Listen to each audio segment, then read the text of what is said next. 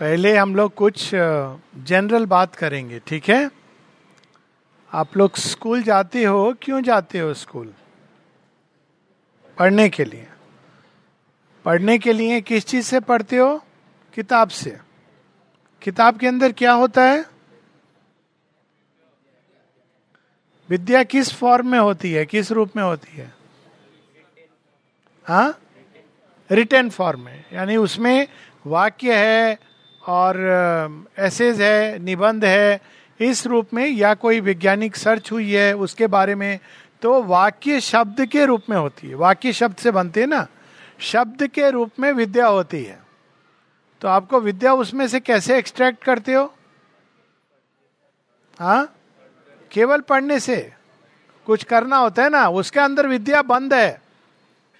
उसको विद्या कैसे निकालोगे? वो तो शब्द है। शब्द के अंदर से विद्या कैसे निकालोगे? हाँ समझ कर। समझने के लिए क्या करना होता है? केवल पढ़ लेना, रट लेना? नहीं। क्या करना होता है समझने के लिए? मनन करना होता है, ध्यान करना होता है, प्रयास करना होता है कि इसके अंदर क्या लिखा जा रहा है। ठीक है? और जब हम वो जैसे कैप्सूल होता है ना, आप खाते हो तो अंदर जाके उसका कवरिंग फट जाता है। और उसमें जो दवाई है वो आपके अंदर काम करती है। ठीक है? वैसे ही एक बुक में जो शब्द हैं, वो कैप्सूल है। जब आप उसको पढ़ते हो तो ब्रेन के अंदर चले जाते हैं। उसके बाद वो खुलते हैं। खुलते हैं, फिर अपना काम करते हैं। तो जैसे कैप्सूल खोलने के लिए आपको उसका बाहर का कवरिंग डाइजेस्ट करना होता है। वो ऑटोमेटिक प्रोसेस है। शरीर के अंदर होता है, ऐसे जूस हैं। उसी प्रकार से पुस्तक के अंदर जो विद्या है, उसके लिए आपको शब्द के भीतर, शब्द के मनन के द्वारा रिफ्लेक्ट करके आप धीरे धीरे उसका बाहरी जो शब्द है, वो हटता है और उसके अंदर जो चेतना रूपी पावर है, वो रिलीज़ होती है और हमारे अंदर काम करती है। ठीक है? अब ये पहला चीज़ क्लियर हो गया। अब दूसरी चीज़, जब आप कोई पुस्तक पढ़ते हो तो हर एक पुस्तक में अलग अलग प्रकार की विद्या होती है है ना? किसी में विज्ञान का फिजिक्स है, किसी में केमिस्ट्री है, किसी में बायोलॉजी है, किसी में ग्रामर है, होता है ना अलग अलग तरह का विद्या? सबसे ऊँचा विद्या कौन सा है?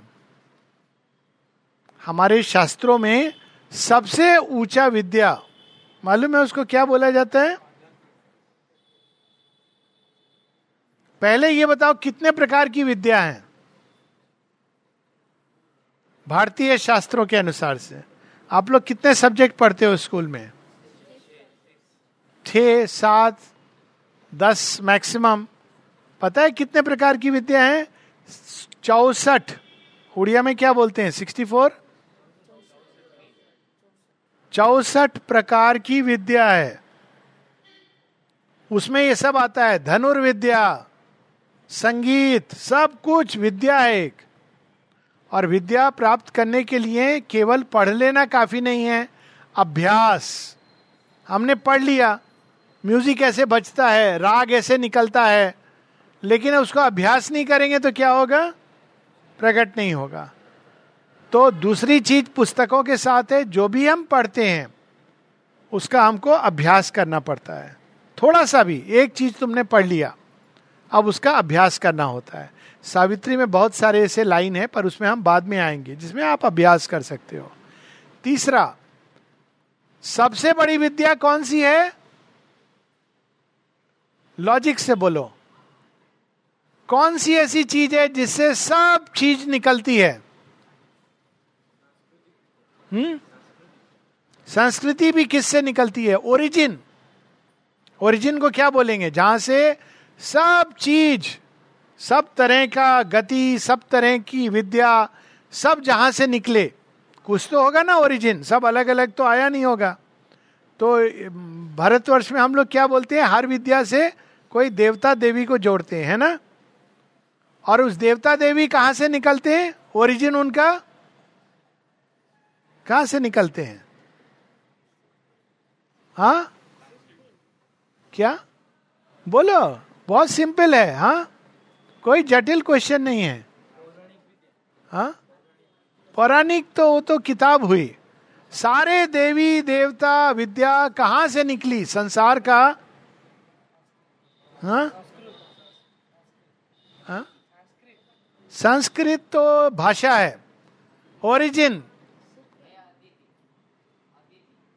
अदिति जो अल्टीमेट एक ही होगा ना पावर जिससे सब पावर निकले। एक ही ज्ञान जिससे सब ज्ञान निकले। है ना? वो एक पावर, एक ज्ञान को हम लोग दिव्य जननी कहते हैं। क्यों जननी कहते हैं? दिव्य जननी क्यों कहते हैं? क्योंकि सब उसके अंदर से निकले। जननी कौन होती है? जो जन्म देती है। जितने विद्या हैं लॉजिकल है ना? एक ही जननी से अल्टीमेटली निकले हैं। और उनको दिव्य जननी कहा गया, क्योंकि जो उनका ओरिजिन है, उसके पार कोई जा नहीं सकता। अल्टीमेट आप इसको ब्रह्म विद्या कह सकते हो, जो भी कहो। एक, जिससे सब तरह के विद्या निकले। ठीक है? तो अगर आप दिव्य जननी से संपर्क में पाल, आ जाओगे तो आपको विद्या ये प्रोसेस से सीखना पड़ेगा कि डायरेक्ट ज्ञान आपके अंदर जाग सकता है। गुड कोई कहानी है ऐसी? एक कहानी है। अभी आप संस्कृत, संस्कृति की बात कर रहे थे। संस्कृत के तीन चार बड़े मशहूर फ़ेमस राइटर्स के नाम बताओ। वाल्मीकि। पानिनी पानिनी ने ग्रामर दिया है। वेरी गुड और विष्णु शर्मा। कालिदास एक्सीलेंट और भी हैं, बहुत हैं, कालिदास है, बहुत सारे हैं, वाल्मीकि हैं, व्यास हैं, लेकिन कालिदास की हम बात करेंगे। कालिदास जन्म से कैसे थे? मूर्ख थे। और उनको तिरस्कार हुआ था तो वो घर से चले गए, तिरस्कृत होके, ए मूर्ख, ऐसा मूर्ख, सब मूर्ख मूर्ख मूर्ख कहते थे। तिरस्कृत होके घर से चले गए। तो क्या होता है, जब आपका तिरस्कार होता है, आदमी दुखी होके बैठे थे, क्या मेरा लाइफ है? सब मेरा तिरस्कार करते हैं, मूर्ख कहते हैं। तो क्या हुआ? उनका मन में ये सब चल रहा था तो अचानक माँ काली उनके सामने प्रकट हुई। उनका नाम कालीदास ऐसे पड़ता है। तो माँ काली उनको क्या बताती है? कि सारा ज्ञान तुझे मैं दे सकती हूँ। हाँ काली भी आता है, सरस्वती लेकिन कालीदास नाम वहाँ से तो सारा का सारा ज्ञान वो उनका आराधना उपासना करते हैं और उनके अंदर आ जाता है। ठीक है? अब उसके आधार पर वो जो पुस्तकें लिखे हैं, अद्भुत, श्री अरविंद ने भी उनको बहुत प्रेज किया है। ओके? तो सावित्री किसकी कहानी है? सावित्री कौन है? डॉटर ऑफ़ सन तो ठीक है, कहानी में बताओ। सावित्री कौन है? दिव्य जननी का अवतार है। दिव्य जननी से संपर्क में आना तो बहुत बड़ा बात है। लेकिन दिव्य जननी जब मानव रूप धारण करती हैं तो इजी हो जाता है ना? क्योंकि अब दिव्य जननी, हम लोग कल्पना भी करेंगे ओ माय गॉड कैसे होंगे दिव्य जननी? पूरा ये, खाली ये ब्रह्मांड को देखो, भौतिक ब्रह्मांड को। कितना तारे, नक्षत्र, उसका एनर्जी पावर और उसके परे कितने सारे ऐसे ब्रह्मांड हैं तो कठिन हो जाएगा ना, उनसे कांटेक्ट में हम कैसे आए? लेकिन जब वो मानव शरीर धारण करती हैं तो इजी हो जाता है कांटेक्ट करना। क्यों? आप नाम जान गए, रूप देख लिए आप उसके थ्रू कांटेक्ट में आ सकते हो। ठीक है ना? तो उसी तरह से सावित्री पुस्तक, जिसको हम सावित्री कहते हैं, दिव्य जननी के अवतार की कहानी है। एक उनका सावित्री के नाम से बहुत पहले, सावित्री के नाम से उन्होंने अवतार लिया था। और वही दिव्य जननी अब जिनको आप लोग प्रणाम करते हो, और आपके रेलिक सेंटर में भी फ़ोटो देखे होगे, अब फिर से वो अवतार लेकर के आई हैं। बीच में उनके बहुत सारे रूप हैं। तो दिव्य जननी लेकिन बहुत कठिन है। तो पुस्तक के माध्यम से जब हम लोग सावित्री पढ़ते हैं तो किसके कांटेक्ट में आते हैं? आप कोई भी पुस्तक जब पढ़ते हो तो किसके कांटेक्ट में आते हो? ज्ञान, लेकिन वो ज्ञान उस ऑथर के माध्यम से। ठीक है? वो ऑथर जैसा सोचता है, समझता है, उस तरह से आप उस ज्ञान को प्राप्त करते हो। वो एक चैनल है। ठीक है? एक ही विषय पर दो पुस्तक पढ़ोगे अलग अलग तो आप देखोगे कि थोड़ा डिफरेंस आ जाता है। क्योंकि उसका चैनल अलग है। तो सावित्री के माध्यम से आप किस ऑथर के कांटेक्ट में आते हो? श्योर बिंदु के। और ये कहानी किसका है? डिवाइन मदर का। तो आप देखो कितना मज़ा है। आप सावित्री जब पढ़ते हो तो श्री अरविंद और माता जी की चेतना के संपर्क में आते हो। हो गया? सिंपल जब संपर्क में आते हो तो एक लेवल पर सावित्री का पर्पस कि आप उनके कांटेक्ट में आओ। लेकिन कांटेक्ट में आने के लिए एक समस्या होता है। आपने मान लो श्योरबिंदु को देखा। देखा है ना पिक्चर आप लोगों ने, सबने देखा है फोटोग्राफ अब दो अप्रोच है। एक, आप प्रणाम किए, मन में आया भाव श्योरबिंदो ना में आनंदो, बस। दूसरा देखने में कैसे लग रहे हैं? धोती पहने कौन सा कलर का पहने हैं? हाँ? नहीं, वैसे आपका मन में विचार आ सकता है ना। तो आप क्या करोगे? यही सब देखते रह जाओगे। है ना?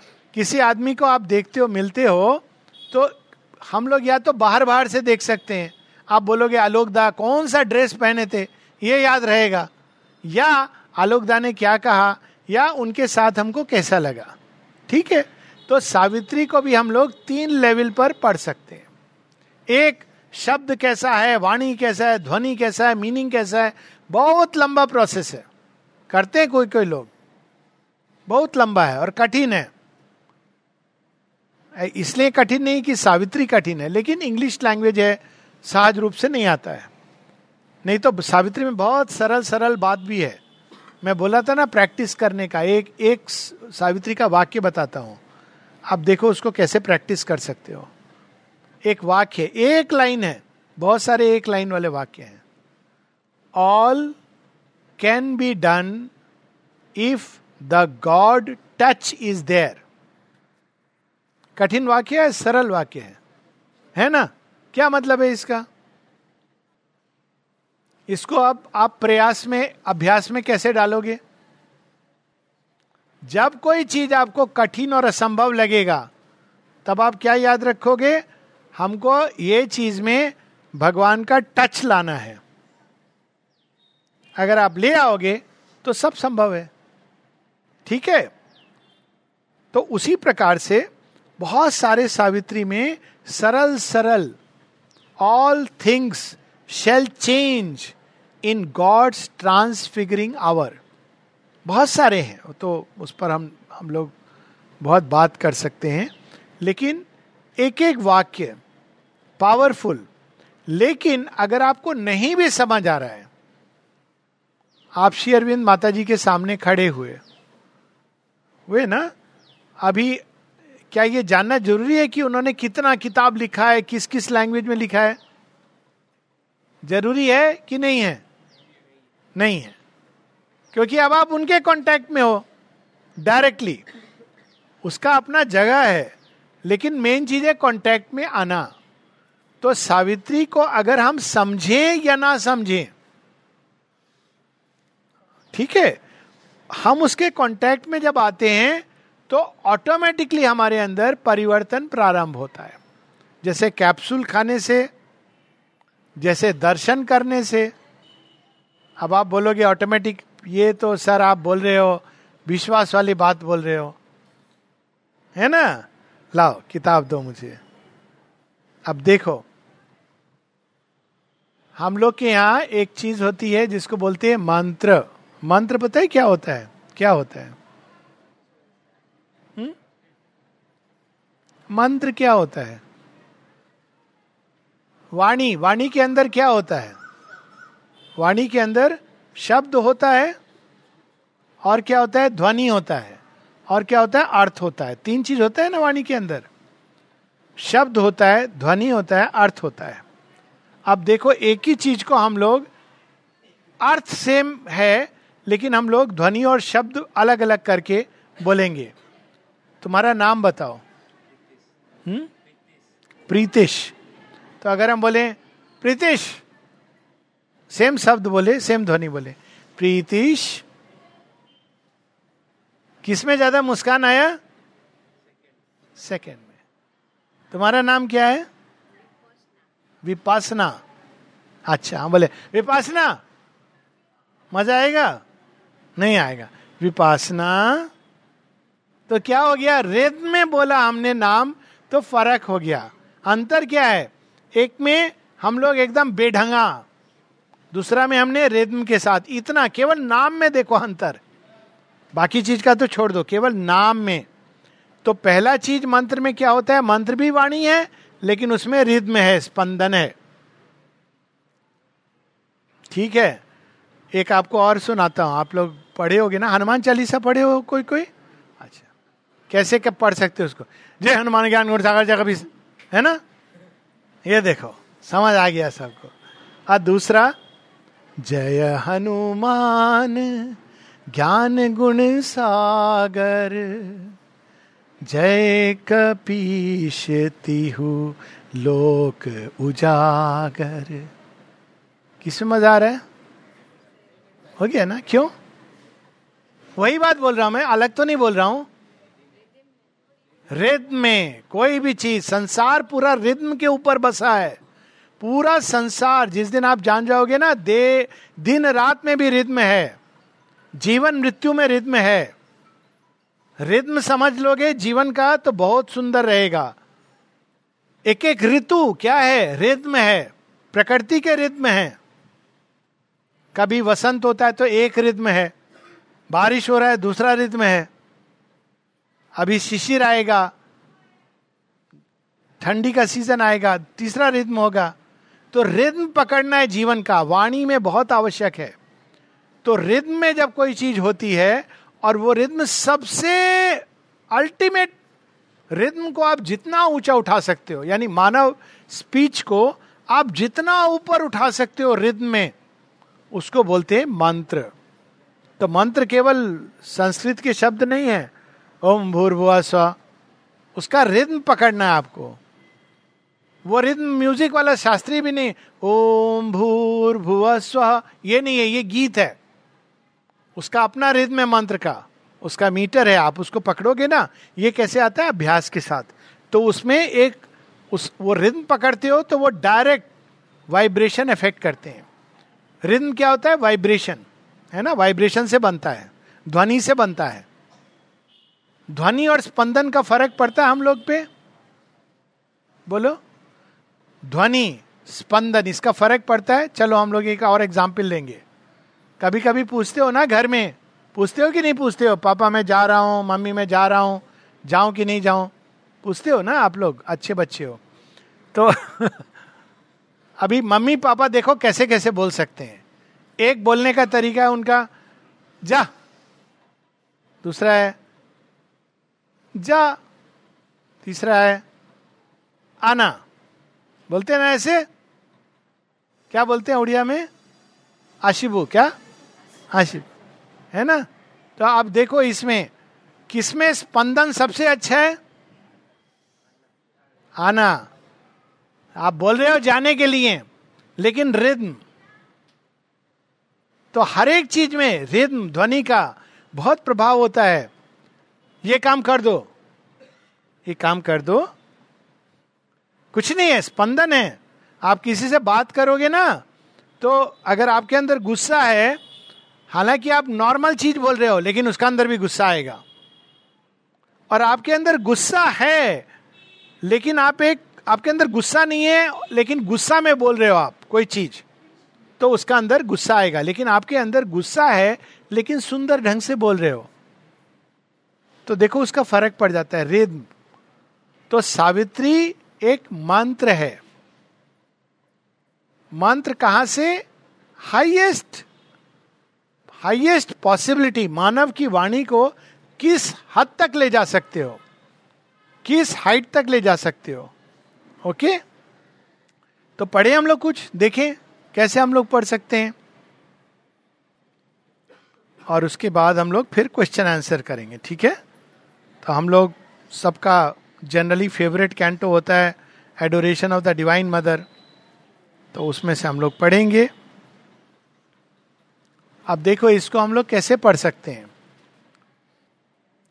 एक है, ये पेज 314 पर है 314 सेम शब्द है। आप इसको समझने का चेष्टा मत करो, केवल सुनने का और महसूस करने का चेष्टा करो। तो हम लोग ये लाइन पढ़ेंगे at the head she stand of birth and toil and fate अब आप इसको सोचोगे at the head she stand क्या चीज़ के ऊपर? बर्थ टॉयल फेट क्या मतलब हुआ? इसका ऊपर कैसे? तो क्या होगा? कुछ समझ आएगा? नहीं समझ आएगा। करेक्ट मुझे भी नहीं आएगा, अगर मैं ऐसे पढ़ूँगा तो। अब आप इसके बिना बिना समझे, केवल नॉर्मल पढ़ोगे। At the head she stand of birth and toil and fate in their slow round the cycle stand to her call alone her hand can change time dragon base कुछ मज़ा आया? नहीं आया। अब देखो, अभी इसको हम लोग रेद में पढ़ेंगे। रेद में पढ़ने के लिए केवल आपको शांत होना है। इसको समझने का प्रयास नहीं करना। Okay don't try to understand just listen at the head she stand of birth and toil and fate. In their slow round, the cycles turn to her call. Alone, her hands can change time's dragon base. Hers is the mystery the night conceals. The spirit's alchemist energy is hers. She is the golden bridge, the wonderful fire, the luminous heart of the unknown is she, a power of silence in the depths of God. अब जब आप ऐसे पढ़ते हो तो आप देखोगे कि खुद ही देखोगे कि आपके चारों तरफ़ एक एक भाव एक एक एटमॉस्फियर बनता है। फ़र्क है तीन तरह के पढ़ने में। है ना? तो ये जो एटमॉस्फियर बनता है, ये क्यों बनता है? इसका जो ऊर्जा है। अभी देखो, एक बर्फ़ है। बर्फ़ मान लो, उसमें जब आप, अगर बर्फ़ को आपको, बर्फ़ से गाड़ी चल सकती है? नहीं चल सकती है। पानी से चल सकती है। आजकल बन रही है। स्टीम से चल सकती है। हाँ करेक्ट? अभी बर्फ़ के अंदर स्टीम है कि नहीं है? लेकिन बर्फ़ से नहीं चल सकती स्टीम से चल सकती है। अजीब बात है। तो बर्फ़ को स्टीम में बदलने के लिए क्या करना पड़ता है? हीट देना होता है। तो उसी प्रकार से इसी चीज़ को जब आप मन से, दिल से हीट एस्पिरेशन से, माँ, हम आपके संपर्क में आए। कौन होगा जो नहीं चाहेगा? दिव्य जननी के संपर्क में आना। कोई होगा ऐसा? लोग हैं ऐसे। होना नहीं चाहिए, मुझे भी लगता है।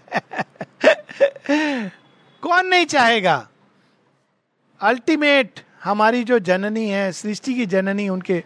अब इस भाव से जब हम पढ़ते हैं, यही चीज़ तो शब्द के अंदर जो शक्ति है ना, शब्द कैसे लगते हैं? जैसे बर्फ़ जैसे फिक्स्ड उसके अंदर से शक्ति ऊर्जा के रूप में निकलती है एनर्जी के रूप में। और हमारे चारों तरफ़ फैलने लगती है। जहाँ भी हम खुले अंदर में प्रवेश करती है। At the head she stand of birth and toil and fate in their slow round the cycles turn to her call alone her hands can change time's dragon base अब ये भाव की जब आप अग्नि डाल देते हो तो क्या होता है, वो शब्द के अंदर जो एनर्जी है, वो बाहर निकलने लगती है। ठीक है? इसी तरह से कोई भी चीज़, अभी माँ के ही नाम, केवल श्योर बिंदु का नाम, भाव से लेना एक है। श्योर बिंदु आपने सुना होगा बहुत लोग, लेक्चर देते हैं ना बिंदु पर बिंदु रिवोल्यूशनरी थे श्योर बिंदु ये थे श्योर बिंदु वो थे, सुना है ना? अभी हम लोग वो सब नहीं पढ़ेंगे, केवल एक चीज़ देखेंगे, उनका नाम का पावर अगर आप इसी को इस भाव से बोलोगे श्री और बिंदो नामे आनंदो, जोगी राजो, नमो नमो, मीरा माता, जगत ध्राता, मीरा माता, जगत ध्राता करुणामोई नमो नमो। क्या बताया मैंने? उनके जीवन के बारे में कुछ बताया? नहीं। पर मज़ा आया? क्यों मज़ा आया? भाव। सीक्रेट ही है। प्रेम से पढ़ो। इनफैक्ट कोई भी काम आप कर रहे हो ना, प्रेम से करो। मैकेनिकली करोगे तो मज़ा नहीं आएगा। पढ़ाई भी करोगे अपना कोर्स का मैकेनिकली क्यों? पास होना है, पास होना है। लेकिन भाव से पढ़ोगे, विद्या है इसमें, हमको विद्या उसी तरह से जब सावित्री को पढ़ोगे, इसलिए नहीं कि टीचर ने बोला है तो पढ़ लेते हैं। भाव से पढ़ोगे, इसके अंदर ब्रह्म ज्ञान है, इसके अंदर मार्श और बिंदु का शक्ति है। इसके माध्यम से हम कांटेक्ट में आ सकते हैं उनके। इसके अंदर वो ऊर्जा है जो हमको स्वस्थ कर सकती है, ज्ञान दे सकती है। हमारे अंदर हमारा विकास कर सकती है। तब वो अग्नि होगी, जो ये शब्द के अंदर कैप्सूल के अंदर जो पावर है, उसको रिलीज़ करेगी। ओके क्लियर हो गया? अभी आपके कोई क्वेश्चन है तो पूछ सकते हो। इसलिए रोज पढ़ो, थोड़ा पढ़ो, ज़्यादा पढ़ने की ज़रूरत नहीं है। कभी कभी हम लोग के हाथ में बहुत पहले, समय के पहले हीरा आ जाता है तो क्या होता है? हम उसका वैल्यू नहीं कर पाते। आप लोग सुने हो ना कोहिनूर का कहानी? कहा, कोहिनूर कहा उत्पन्न हुआ था? भारतवर्ष में। वाह। जहाँ भी पर भारतवर्ष में हुआ। लेकिन कोई वैल्यू नहीं किया, जाता, इधर, उधर, जाता रहा। अब लोग कहते हैं, कोहिनूर दुनिया का सबसे बढ़िया हीरा, हमको चाहिए, हमारा है हमारा है। तो ऐसा ही कुछ सावित्री के साथ है। हो सकता है, अभी आपको नहीं समझ आए इसका वैल्यू हो सकता है, उसमें कोई बुराई नहीं है। होता है।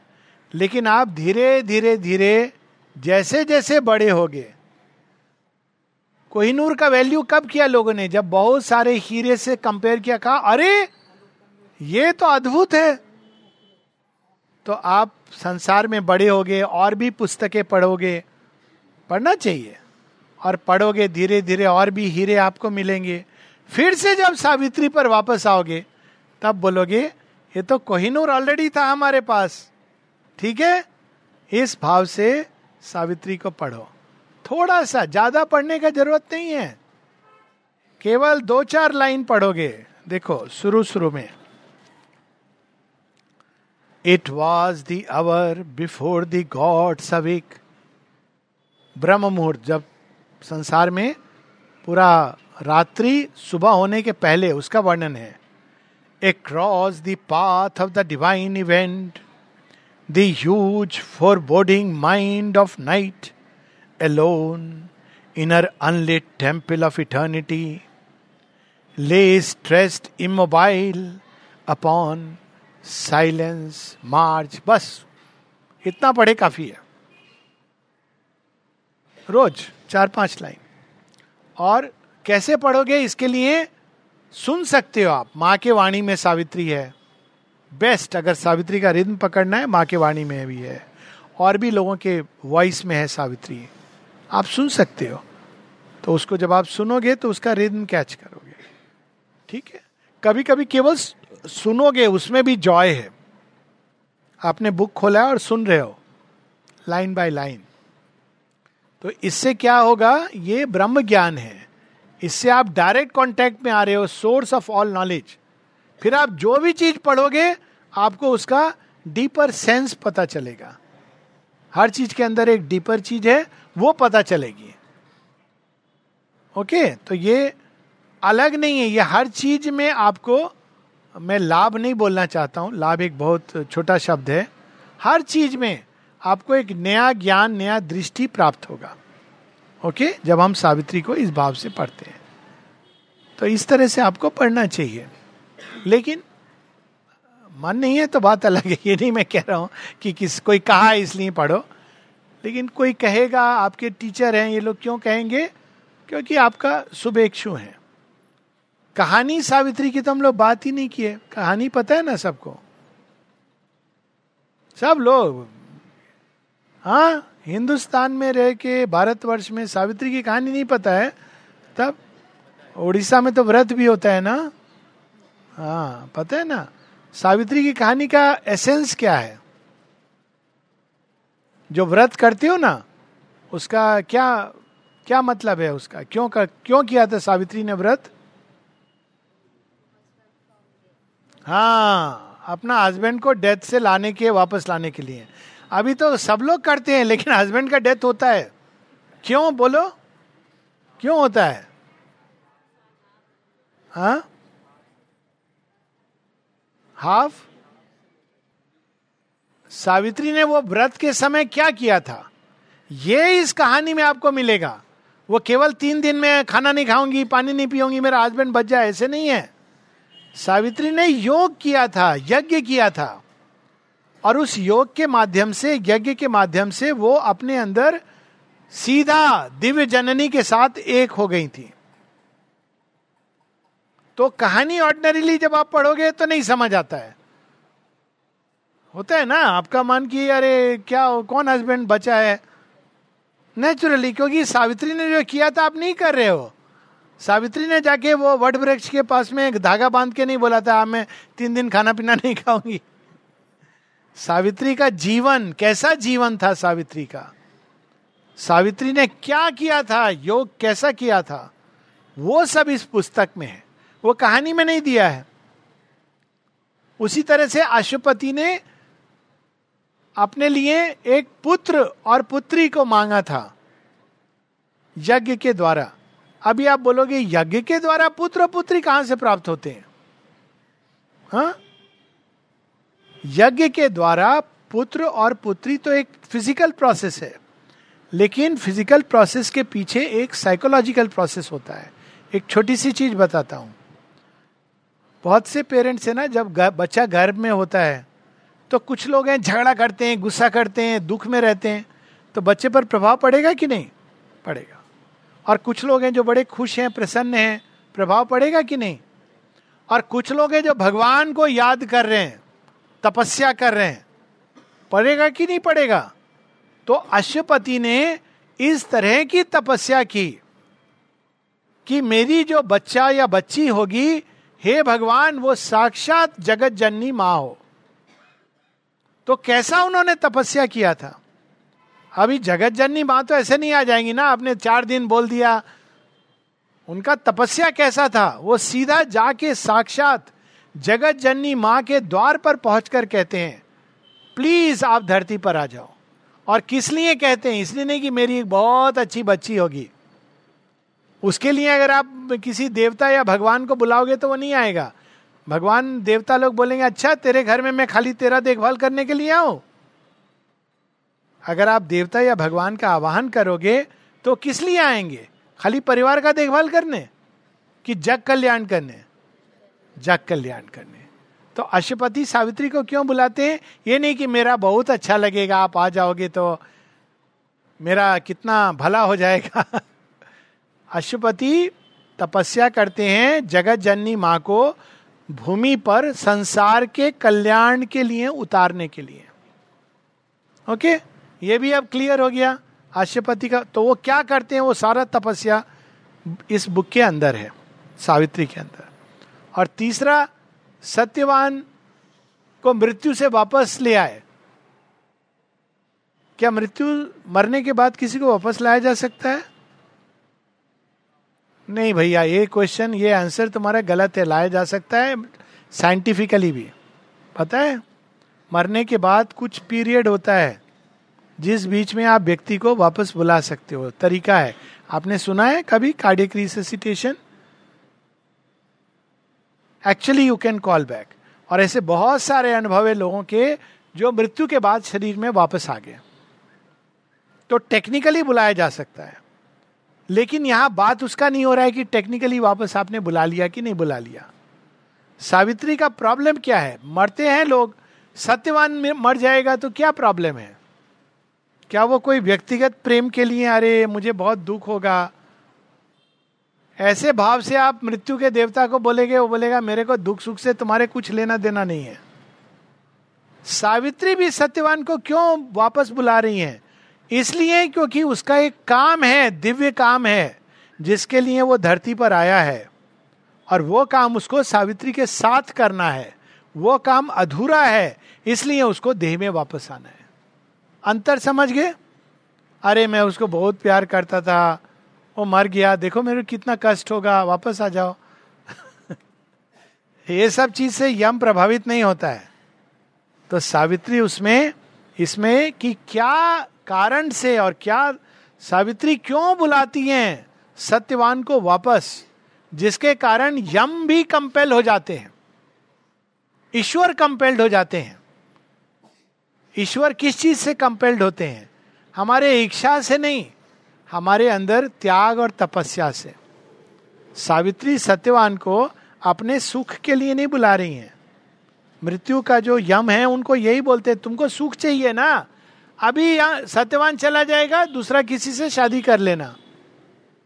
सावित्री बोलती, नहीं, मैं सुख के लिए नहीं बुला रही हूँ। मैं प्रेम के लिए बुला रही हूँ, लेकिन कौन सा प्रेम? इस प्रेम के द्वारा हम दोनों एक ऐसे बंधन में बंधे हैं जिसमें हम दोनों को मिल करके भगवान का काम करना है। अभी ये आधा चला गया। मैं अकेली हूँ। मैं चाहूँगी कि हम दोनों साथ में रहें और भगवान का काम करें। ये बाध्य करता है भगवान को वरदान देने के लिए। ओके? केवल हमारा कामना, हमारा डिज़ायर इससे नहीं होते हैं। सृष्टि के नियम, विधान इससे नहीं बदलता है। ओके? तो ये हो गया इसका कहानी, जिसमें मुख्य पात्र सावित्री, सत्यवान अशुपति और डेथ सावित्री स्वयं जगत जननी जिन्होंने मनुष्य का रूप धारण किया। क्या बोला था? डॉटर ऑफ़ द सन मतलब क्या हुआ? डॉटर ऑफ़ सन कभी हमारे शास्त्रों में कभी ऐसी चीज़ सुनी है? किसी भारतीय धर्म की पुस्तक में सुनी होगी ज़रूर। अर्जुन किसका पुत्र था? हाँ अभी बोला। कर्ण किसका पुत्र था? तो इसका मतलब क्या हुआ? डॉटर ऑफ़ द सन सूर्य का तेज, सूर्य की शक्ति, सूर्य का ज्ञान। सूर्य कौन है? केवल फ़िज़िकल सन नहीं है।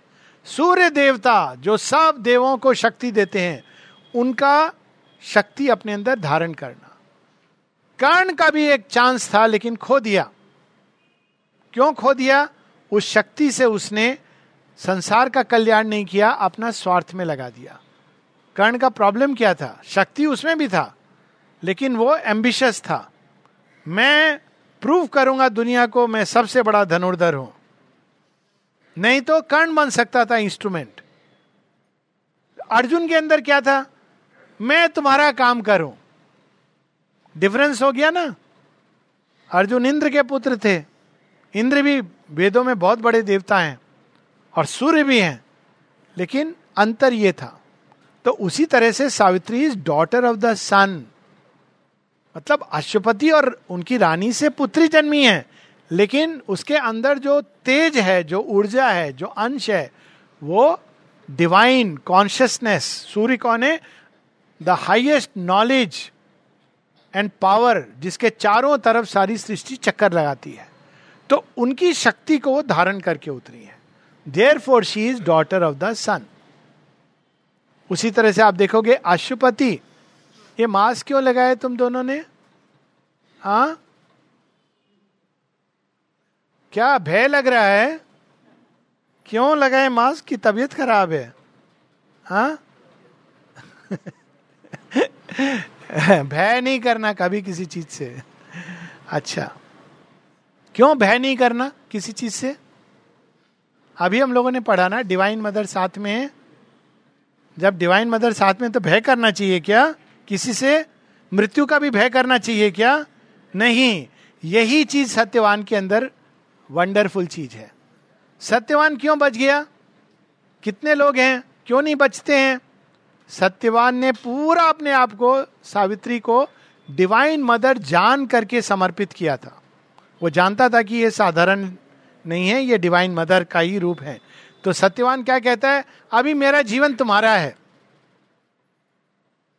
हर किसी को नहीं कह सकते हो वो डिवाइन मदर को। अब उसने कह दिया, कहा, अभी मेरा तुमसे विवाह हो गया। खत्म, बस क्लोज चैप्टर अभी जो होगा, आप संभालना। अब जिसके साथ डिवाइन मदर हैं, उसको डरना चाहिए। तो सत्यवान के अंदर भी भय नहीं है। अब आप बोलोगे, सावित्री सत्यवान का तो ठीक है। हम लोग कैसे करेंगे? हम लोग विवाह कर सकते हैं भगवान से? नहीं। के? विवाह क्या होता है? बंधन। कैसा बंधन? बोलते हैं उसको अटूट बंधन। है ना? क्या हम लोग भगवान से अटूट बंधन नहीं बाँध सकते? हैं फिर और विवाह में क्या करते हो? साथ फेरा लेते हो। तो उसमें मतलब दोनों साथ साथ चल रहे हैं। तो क्या हम ऐसे नहीं कर सकते? भगवान, आप आगे आगे चलो, हम आपके पीछे पीछे साथ साथ चलेंगे। कुछ प्रॉब्लम है उसमें? फिर? जहाँ आप जाओगे, हम आपके साथ चलेंगे। कितना जन्म के लिए भगवान के साथ विवाह करना चाहोगे? हम्म? केवल साथ। जन्म जन्मांतर। ये विवाह एक जन्म में रहे, चले, कोई बात नहीं। भगवान के साथ जन्म जन्मांतर। तो सत्यवान सावित्री का ऐसा विवाह है, जो हम लोग भी कर सकते हैं। तो आप किसकी कहानी है सत्यवान सावित्री? हमारी कहानी है। हम कौन है? सत्यवान है। हम सब लड़का लड़की नहीं। सत्य को जो धारण करता है अंदर में। आप में से कोई है जो बोले, मेरा अंदर सत्य नहीं है, खाली मिथ्या है कोई बोल सकता है? झूठ बोलते होगे, लेकिन ऐसा बोल सकते हो मेरे अंदर खाली मिथ्या है। कहीं ना कहीं तो सत्य है ना? जो सत्य को धारण करता है अपने अंदर, वह सत्यवान है। तो लड़की लोग, बच्ची लोग, तुम लोग भी सत्यवान हो कि नहीं? हाँ। सत्यवान खाली आदमी का नाम नहीं है। सावित्री के अंदर सत्यवान ह्यूमन सोल है। जो सत्य को धारण करती है। लेकिन उसका राज्य निकल गया है, राज्य छूट गया है। हमारी सोल का कौन सा राज्य है? हमारी सोल का राज्य है सारी सृष्टि। क्यों? सोल किसका अंश है? भगवान का।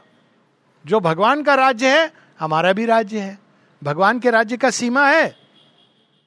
हम लोग क्या करते हैं? सीमा बना देते हैं। ये मेरा घर, ये तेरा घर, वो उसका घर। खत्म बात। कौन बनाता है सीमा? हमारा अहंकार।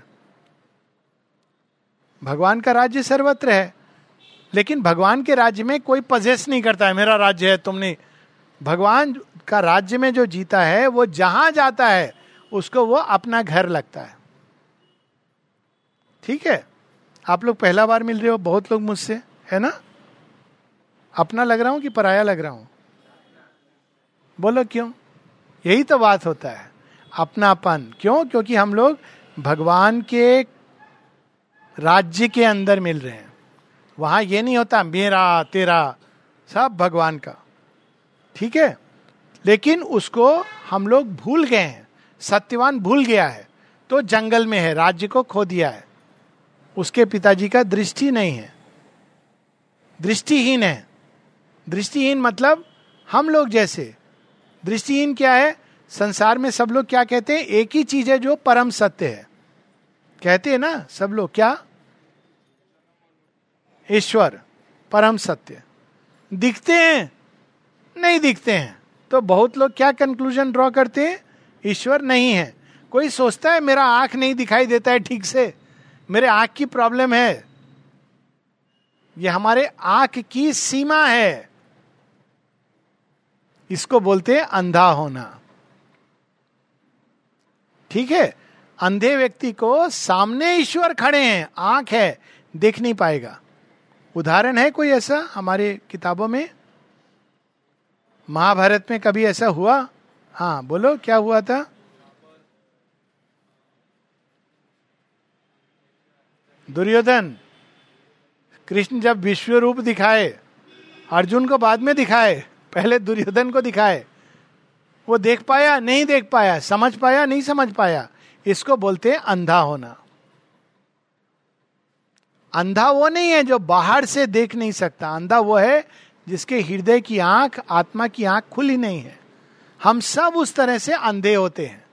लेकिन सावित्री जगन माता की कृपा से, स्पर्श से हमारी आँख जब खुल जाती है, तब हम बोलते हैं, अरे, संसार में तो भगवान के सिवा कुछ नहीं है। मज़ा आएगा ना ऐसे? हर चीज़ में अलग अलग रूप में बहुत सारे भगवान। है ना? तो वो सावित्री की कृपा से सत्यवान के पिता की आँख आ जाती है, राज्य मिल जाता है। इसका मतलब ये है। उनके बहुत सारे बच्चे होते हैं। बच्चे क्या हैं? हमारे ही अंदर जो बहुत सारी चीज़ें कैपेसिटी है फैकल्टी है, संभावना है, लेकिन वो जन्म नहीं ले पाती। भगवान के स्पर्श से वो सब हमारे अंदर से क्रिएटिव पावर्स निकलती हैं, उसको बोलते हैं बच्चे होना। सावित्री सत्यवान के मिलन से उनके संतान हुई। यानी जब हमारी आत्मा डिवाइन मदर के साथ एक हो जाती है तो हम सब के अंदर जो दिव्य गुण की संभावना है, दिव्यता की संभावना है, वो सब अंदर से जन्म लेने लगती है। इसलिए उसको बोलते हैं संतान। संतान केवल फ़िज़िकल संतान नहीं है। ओके? ठीक है। अब आप लोग भोजन करिए अच्छा से अच्छा से रहिए, ठीक है? बहुत अच्छा लगा तुम सबके साथ, और कभी कोई प्रश्न हो, कभी भी कर सकते हो, ठीक है? ईमेल कर सकते हो, जब तुम लोग थोड़े बड़े हो गए ईमेल पर आओगे, अभी तो पता नहीं। ओके? और बाकी सब, दीदी ने बताया, आपको मिलेंगे। सावित्री के ऊपर भी टॉक्स है हिंदी में जगह जगह पर। धन्यवाद। नमस्ते।